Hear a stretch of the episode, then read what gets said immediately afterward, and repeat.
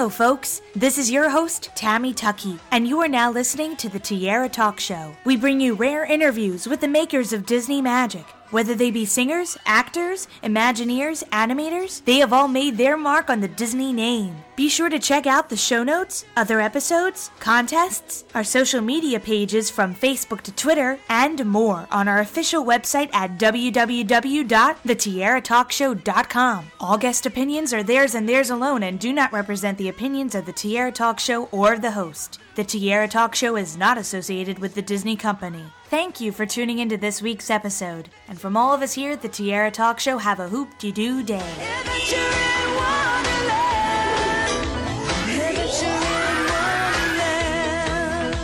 I'm excited to welcome this week's Tiara Talk Show guests, but they need no introduction. They can introduce themselves. Hi, this is uh, Richard Coleman, and I'm the Cheshire Cat from the Alice in Wonderland, Adventures in Wonderland.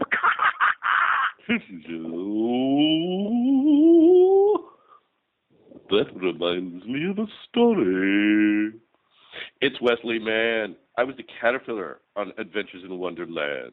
You guys are so amazing. I'm so glad to have you guys on my new show. I I had Richard a couple years back. Finally, I got in touch with you, Wesley, and I was like, you know what? The two characters who really didn't talk too much on the show together are the caterpillar no, true. and the I think Cheshire we only Cat. had one scene. That's, didn't we? Didn't we have a scene where I kind of floated near your head at one yeah, point or something? Yeah, I think there was only one because you know Yeah. it took it took three people to be me and at least that many to be you, didn't it? Yeah, that's true. That's true. I had there was somebody doing the body, and I was doing the mouth, and somebody else did the head, and then there was a guy doing the tail. Yeah. And we're talking about Adventures in Wonderland, uh, a TV series that was on in the 90s. And originally it was filmed on the back lot at Disney's MGM Studios, now known as Disney's Hollywood Studios. And then it made its way to California. I think there were about 100 episodes in total. And it was a really big hit and amazing cast. It was like a, a deviation from what we originally saw in the animated film. Can you talk a little bit more about your audition? Yeah, I remember. I I had like about four callbacks for it, and they kept. Uh, I think they they had me doing a British accent at one time, and then they. I think they probably had settled more with Patrick, and so they said they wanted me to do something other than a British accent, and so I was. I came in with other voices, and it, it kept honing down and honing down, but it was like maybe five callbacks or so, and then we had to work I got an extra few hours to work with the animatronic, you know, the the servos, the triggers that operated the mouth, and and you could really get elaborate with his lips and everything, you know, and uh, the cat's lips, and kind of coordinate that to make it look like it was a little bit like a video game or a, you know, some kind of uh, it was, uh, you know, eye and hand and uh, uh, eye and hand coordination kind of a thing. So I felt pretty good with that. And then I came in and did the audition, and it was network, and they had the little, you know, head there and everything, and the servo was sticking, and so I really wasn't in sync so much with what I had been doing. And I could, I looked up, and, and Andy, the the producer, was so the executive producer. She was so she looked disappointed, and she was like, "Okay, thank thank you, Richard, for coming in." and I sat there and I said, "I'm going to do this again." and I've never really done that before. I've never really I said I'm going to do this again, and I don't think they were used to it either. And they all went, "Um, okay, you know." So, um, and I just I just compensated, just kind of shot from the hip, and compensated with this sticking servo, and uh, and did it, nailed it. That was my big cliffhanger audition for it. Wow. What about you, Wes? Well, um, my agent called and they said, "Well, they need to uh, they need a Mad Hatter for this uh, new Disney series." And so I was like, "Oh, great! I'd love to play the Mad Hatter. I'll just go in and audition for the Mad Hatter." And so uh, I did my Mad Hatter audition. I thought it went pretty well, and they laughed, etc. And apparently, they liked it so much that they'd rather see me for the Caterpillar. So. Uh, then came, like Richard said, there was like a callback and another callback, and then there was a, a makeup test, and then there's, and of course, there's all the rigmarole of making a deal and, you know, wondering if your life is going to change radically or whether it's just going to all, you know, evaporate. Um, and then, uh, then by the time I got to around to the screen test, I don't know. If, I think you were in on this, Richard, where they did a screen test over at uh, Hollywood Center Studios, and they put me in makeup, and uh, you know we were there for like a really long time. Well, my agent actually told me they want to test you, but you're the only guy for the Caterpillar right now, so it's kind of a done deal. If you if you want this, you can, you can do it. I'm like, yeah, great, I'm on. Um, unfortunately, I had to back out of a play that I was I was cast in in San Francisco Oh. at the time. Um, Oh, but it was shit. like, but this is a series for the Disney Channel, so I have to do it. So yeah, yeah. anyway, then there was a long period of okay, we're on retainer, and we were all sort of like ready to go. It, like the audition process was like, if I'm not mistaken, a little over a year, and then we started in Wow. you know Orlando in October. There was a lot going on in Orlando at that time because a lot of movie stars were coming in, like Audrey Hepburn and Betty White and Bette Midler. Just a lot of uh, amazing talent because the park had just opened. And I, I can't even imagine. Did you guys like run into movie stars all the time while you were working there? You know, I think we figured that we were such big stars that every other star just sort of disappeared in the firmament. Um, frankly, I only spent two days a week on the lot. It was such a big deal to get me in and out of makeup, and I had so much Mm. time on my hands that I hung out in the makeup uh, room and learned how to um, make eyebrows and beards and wig fronts. And um, I subsequently made a wig front for a show that Rick uh, Richard directed. As a matter of fact, That's right. We had two studios, from what I remember. There were two studios filled with Wonderland setups, Mhm. you know, and there was a tube, a big plastic tube that people would walk through on a tour, That's and they would look down at us. I mean, I remember just walking around the set like it was a park because it was those little pathways that would go over a bridge and a little pond, and then there was Hatter's house, and and then there was you know the Queens, and it was just you you could just pretty much walk. It was different when it was in Hollywood. It was more broken up, Yeah. but in Florida, it was it was really like entering a, a fantasy world, and you just walk around. And the makeup process was just very difficult for you uh, because, first of all, getting in and out of the costume, the costume is huge, and you have two other individuals underneath you who are playing your extra hands. Yeah. And then you Yeah. have to, and then you have to really insert you into the costume. If you have not seen Wesley in this costume, just Google it. Say Wesley Mann Caterpillar, uh, because it's just extraordinary. The costumes that they would give uh, the entire cast are just amazing, and the makeup team they they knew what they were doing. So, how long overall would it take to finally get into that outfit with full makeup and then shooting a scene? oftentimes uh, the call would be 4:30 in the morning because Oh, man. Ron Ron Wild and Karen had to do all the characters one after another. So my particular makeup, the first time he did it, like in the early episodes, it would take four hours until uh, later on he um, he had all of his colors mixed because a lot of it was airbrushing and um, these uh, latex appliances to build out my forehead and my um, cheeks to make the make it all uh, blend down into the headpiece. So initially, it took about four hours to, to put on, and then about an hour and a half to remove because the um, the latex and the well, it's a little technical, but it's called Pax paint. It's paint and it's pigment and um, and uh, latex in one solution, so it helps the pieces blend together amazingly well.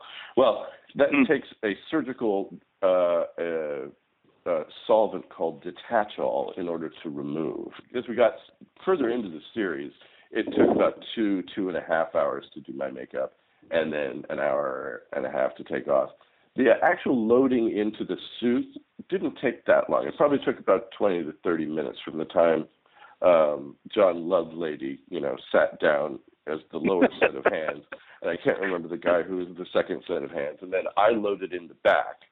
Um, it all Hmm. sort of came together, you know, in about a half hour. Well, I had to I had to watch the scenes, and I would give that like if the cat was, was in a scene, I would have to be there just off camera to say my lines, and uh, so there was no puppet involved, but it was just me doing voiceover to get their timing, and then I would also go to the um, ADR room with um, with uh, uh, Andy Copley, and then we would uh, do the final track of, of of what my voice was for the previous episodes. That would be recorded separately. So there were like when we would shoot, it would be a, a like a production track, but it wouldn't be the final thing. So I was like, I did a lot of time was in the studio. I got to be pretty good at it. Um, in that you put on the headphones and they have these five beeps go off in your ear, and then you sync your words with the lips that are already on the final film. And it was fun. It was really, um, uh, I don't know, it wasn't like necessarily creative because you kind of had to match it, but you got to know your own timing and uh, you really got to, I don't know, it just kind of, it was, it was a nice, satisfying final uh, effort um, for that. And then on Fridays in the evening, everybody usually had Friday afternoons off, and that's when they would do the cat, and we'd all just kind of hunker down on his one little location because he we would just film him no matter if he was going to be indoors or outdoors or at the Hatters or at the Queens or in the forest or something like that. It was always just hanging in the same place in the studio with a green screen behind it, and it could go anywhere. And then the you know, and it was just a matter of coordinating. It's still funny. It's just such a funny little funny thing, and, and I'm so glad that we did it. You know? Yeah, me too. Me too. Yeah. and you had plenty of guest stars on the show. You know, Teri Garr would Oh, come in yeah. once in a while, be the Duchess. Ken Page would come in and be the Walrus. Fantastic. With Willie Nelson And a and- cute Marlee Matlin as played a bunny. Yeah. Uh, who was hearing impaired. I, I loved, you know, the easygoing nature of um, Willie Nelson. He signed Yeah. my LP of Stardust for me, and I still have Oh, it. And, oh, that's um, cool. And he still has that guitar that he had back then, and the hole in it just gets bigger and bigger. And he had he had um, someone who was assigned to just be the guitar wrangler because that was his prized possession, and so there was someone who was assigned to just just keep track of his guitar. So those two were pretty awesome. That's cool. Yeah. Yeah, I was. I mean, I remember. You know, I remember Marlee Matlin being very sweet and nice, and you know, you could easily be just starstruck around these people. And Teri Garr was just delightful and sweet. I will say this: it is such a gift to have a place to go to work every day with the same people who know you, respect you, and help you do what you do. It's so fantastic, and to be able to do that for 100 episodes was a gift that I didn't realize so much at that time in my life, but I certainly realize what a gift it is now. Um, Yeah, and I do it's really true. uh, yeah, I do miss those people, but you know, in this day and age, on Facebook, I still talk to Tish, our makeup person, and um, um, you know, certainly the cast. We we're all in touch, you know, like you are, in a in Mhm. a busy in a busy mid career world. Um, Yeah. but I I do I do miss it. Um, it was uh, it was arduous, um, but it was also such a gift, and uh, I mean, it was like I remember when my agent said, "Come on in, I got to talk to you," and I came in, and she said, "They want you for this series, and you're going to move to Florida." And I was like, "Holy cow, this is going to be great!" I mean, and I had like, I think I'd broken up with somebody or something. I was like completely free, and and I was like so. It was just a, a delightful experience from the word go, and friends would come to visit, and and Disney put us up in this really nice condo. So it was great. To, it was a great social thing. But you know, John John Hoffman directed a movie called um, Good Boy. I think it was with uh, yeah. yeah, it was like it was like a dog from outer space or something like that. And he, you know, he called me in, and I was able to do a few days and you know doing voice work and stuff, and and it was just it was he was very generous, and uh, we've had dinner over at his place like you know half a dozen times. Sometimes he's even there. We just break in, we just eat whatever's in the fridge, and everyone was so talented, and and you just felt like part of a real, you know, it's a, like, you know, just teamwork or or just like an acting ensemble, a company, and we'd come in and do these do these stories. It was just, uh, it's rare. It's rare that it happens, and, and in our case, you know, we had the added responsibility of, you know, being being in kids' lives. Like right yeah, now, definitely. Oh, I'm running God, into uh, to 20 and 30 year old people who are like, "Oh my God, you're the caterpillar! I watched you every day." So Yeah, that's really that's true. really special too. You know, the show was so loved, and um, you know, I was a big fan of Bob Keeshan. You know, Captain Kangaroo when I was growing up, and so it's kind of nice to think that we were we were Yeah. some of that for a generation. You know. And I cannot thank you guys enough for coming on the show. Uh, I want to make sure I give the opportunity if you guys are doing anything in coming months or appearing in any movies. Well, you know. Oh, wow, something, yeah. Something Disney related. Um, I did an episode of Liv and Maddie uh, um last month, and incidentally, the the the assistant, um, the first AD walks up to me and says, "You know, you don't remember me, but we've worked together." And I said, "I said, you know what? I remember you. I just don't remember your name." He says, "I'm Dave Coe. I was the second AD in Orlando." Uh, Oh, wow. Wonderland. And so it was so awesome to see him again, and uh, you know had a great, had a great week on That's- Liv and Liv and Maddie, and you know it's a good show, great set, and good fun. So this callback that I had today, I actually had to sign a non-disclosure agreement, Mr. Commercial. Um, and I'll be directing. Uh, I do a lot of directing of plays up in uh, Ventura and Ojai, and I'll be directing uh, Waiting for Godot actually this um, uh, March. and you Uh, with, didn't uh, call me, and you didn't call me. See, What what, see, what am I supposed to do? I don't know. I can't afford you, uh, uh, Oh, Les. yeah, It's yeah, yeah. You know, you're just an expensive, you know, you're Oh. completely. Yeah, yeah, yeah. and, then, and then in the fall, I'm going to direct uh, two plays. One is uh, Catch 22. And mo- most people didn't even know it was a play, but it's uh, Joseph Heller's Catch 22. That's what I'm going to be doing. This is such a treat to have you on the show now, both of you, and getting to talk. Oh, so, you know, Thanks, Tammy. That's so nice. I I love that you put this together. Thank you. It's my pleasure. And, you know, before we end, I have three Disney questions I always ask my guests before we end, and they're called the Fab Three. Here is the Donald question. And, Richard, you can go first if you'd like, and Wesley, you can follow. Uh, oh, the, good. Okay. the Donald question is As a child, what Disney film was one of your favorites to see on the big screen? Easily, Sword in the Stone. I I I I've seen it since then, and I was like, well, it's good, but I wonder what. And I think I was just such a fan of um, Sir, uh, King Arthur, all of that stuff. being that I am still a child, um, my my favorite Disney picture by far is The Incredibles. But Oh, yeah. um, when I was very little, uh, the very first one that I saw on the big screen was Dumbo, and I loved it. And our goofy question What Disney character, besides the ones in Wonderland, do you think would be your best friend if you met them in person? Oh, um, I would have to go with uh, Maleficent. I uh, I think She's she's sexy, and I'd have to. I would just w- work my best charms to win her over, because I would love to have a powerful friend like that. I think that my best friend would be Edna, the designer in um, The Incredibles, who designs the suits. Am I kidding? Because we could talk about fashion endlessly and about the function and form of uh, suits and the lack of capes. Oh, she's a great character. I'm changing mine. I'm changing mine too. And you know what? I walk around when when anything goes well, I say, "Go fight, win!" and I lift my arms up in the air. And our Mickey question if I asked you to name any Disney song at this very moment, what immediately comes to mind? Um, well, it's a song, but there's no lyrics to it. But I like the um, I like the Sorcerer's Apprentice music. I like that when when Mickey's trying to uh, you know stop all the brooms from replicating in the room, and and he's you know he's the Sorcerer's Apprentice, and it's like did it did it did it. I just love that. I was in a play recently, and I played ukulele, on "When You Wish Upon a Star," and Oh. that that that's it. That's quint- quintessential Disney to me. I mean, the, the, it doesn't get any different than, or any better than that.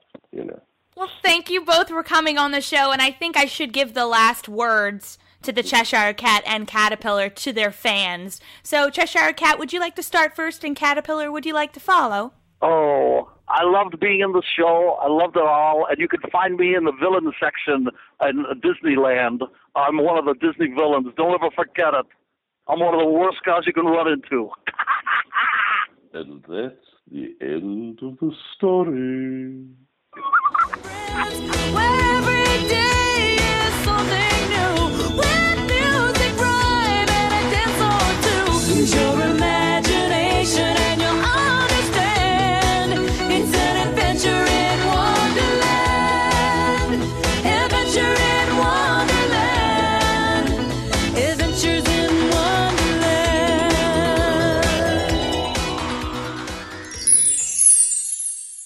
Adventures in Wonderland.